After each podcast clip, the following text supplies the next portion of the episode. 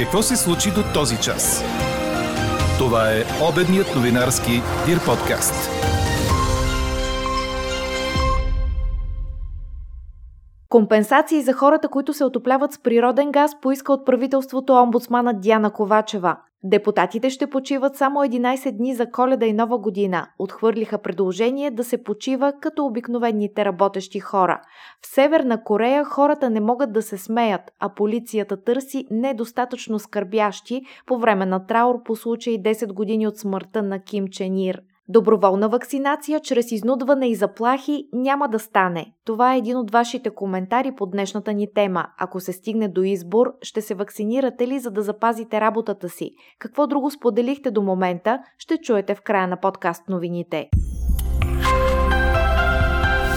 Говори dir.bg. Добър ден, аз съм Елена Бейкова. Чуйте подкаст новините по обяд.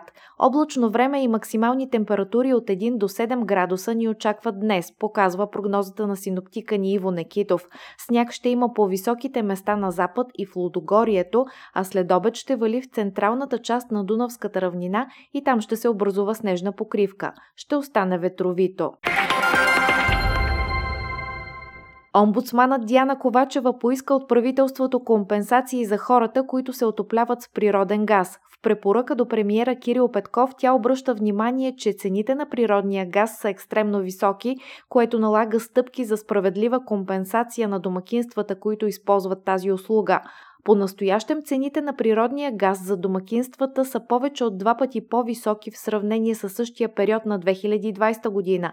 Толкова голямо поскъпване за една година е без аналог за последните десетилетия, пише омбудсманът и акцентира върху действащия мораториум върху цените на тока, парното и водата, за разлика от цените на природния газ, които могат да се изменят. Според Диана Ковачева, принципът за компенсиране на цените за всеки консумиран мегаватт-час, приложен от служебното правителство спрямо стопанските клиенти на електрическа енергия, може да бъде използван като временна мярка по отношение на сметките за природен газ на домакинствата. Заради усложнената зимна обстановка и авариите в електроразпределителната мрежа е въведен режим на тока в някои населени места в областите Софийска, Кюстендил, Смолян, Благоевград, Пловдив и Кърджали. Това съобщиха от Министерството на енергетиката. Вследствие на продължителните валежи, паднали дървета и трудна проходимост на пътната мрежа, потребителите на електроенергия в съответните населени места са без снабдяване. А в условията на действащ вече мораториум върху цените на тока, парното и водата, председателят на надзорния съвет на ЧЕС Асен Христов заяви, че няма да има намаляване на подаването на ток, но качеството на услугата ще се влоши, тъй като ще се ограничават разходи и инвестиции в системата, а това означава повече аварии. В ефира на BTV Христов обясни, че ако в рамките на следващата седмица държавата не намери механизъм да компенсира енергоразпределителните дружества, през януари ще е късно. По думите му, в момента загубите на дружествата и електроенергийния системен оператор са за 250 милиона лева, от които 70 милиона лева са само за ЧЕС. Чакахме, защото Комисията за енергийно и водно регулиране се готвеше от 1 януари да направи цени, които поне да спрат загубите, допълни Асен Христов. Депутатите намалиха коледната си ваканция. Те ще почиват от бъдни вечер до първия работен ден от новата година, 4 януари, вместо от 22 декември до 10 януари. Това се случи по предложение на Продължаваме промяната.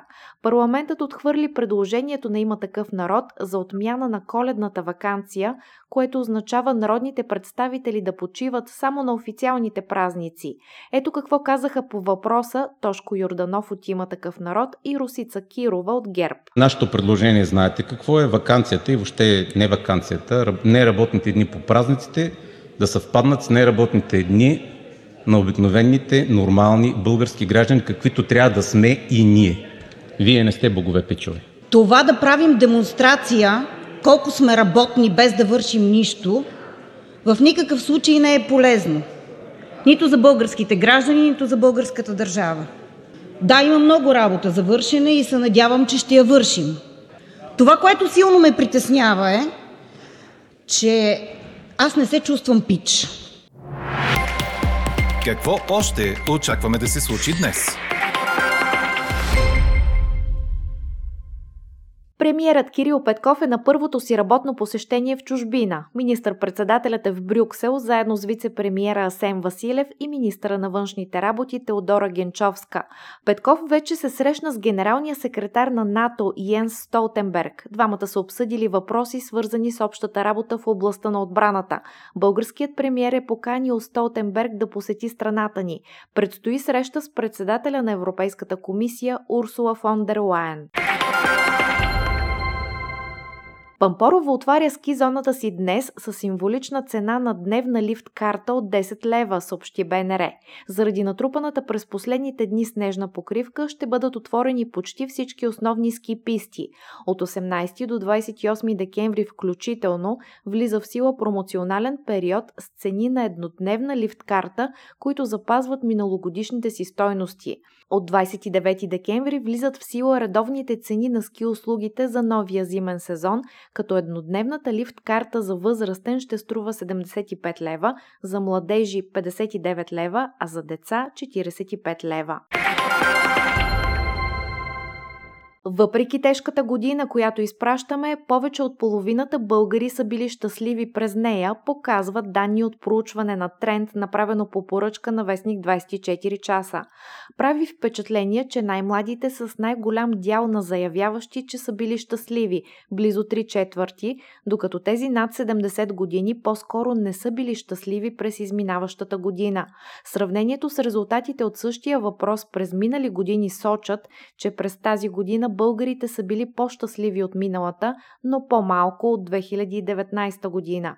Заредени са обаче с оптимизъм за предстоящата 2022 година.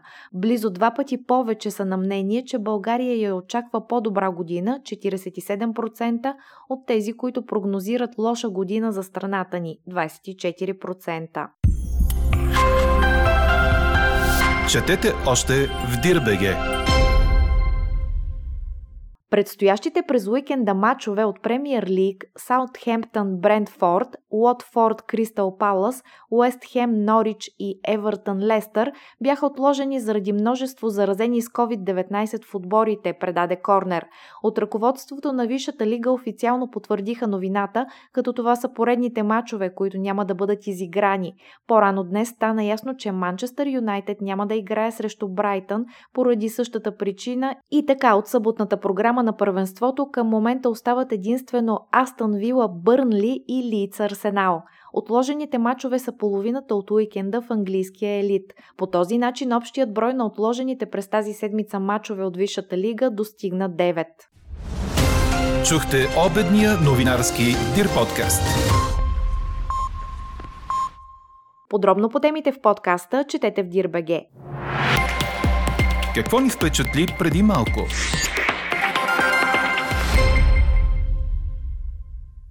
Северна Корея е забранено на хората да се смеят, да говорят на висок глас, да празнуват рожден ден, да пият алкохол и дори да погребват роднините си. Така минава 11-дневният траур, обявен по повод навършващата се днес 10-та годишнина от смъртта на предишния държавен лидер Ким Чен Ир, предаде БТА. Полицията внимателно следи за спазването на траура, пише вестник Комсомолская правда. Според източник на Радио Свободна Азия, органите на реда имат указание да търсят граждани, които изглеждат недостатъчно скърбящи. Какво ще стане с задържаните за подобно нарушение, не знае никой. Син на великия вожд на Северна Корея Ким Ир Сен и баща на сегашния върховен ръководител Ким Чен Ун, Ким Чен Ир оглавяваше страната от юли 1994 до декември 2011 година. Както подобава на един велик ръководител на авторитарна държава, Ким Чен Ир почина на бойния си пост в своя брониран влак по време на инспекционно пътуване в Северна Корея. А какво ще кажете за това?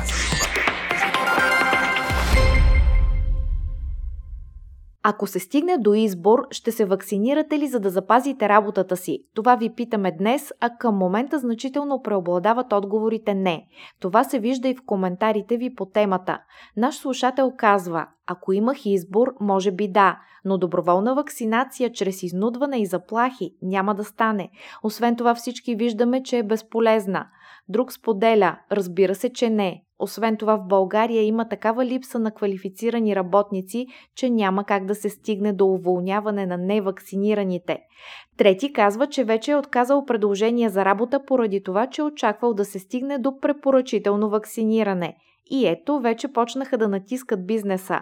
Ами благодаря, има и други варианти да си изкарваш прехраната без да се налага да развяваш QR, казва слушателят. Анкетата продължава. Гласувайте и коментирайте в страницата на подкаста. Експертен коментар очаквайте във вечерния новинарски подкаст точно в 18 часа. Слушайте още, гледайте повече и четете всичко в dir.bg.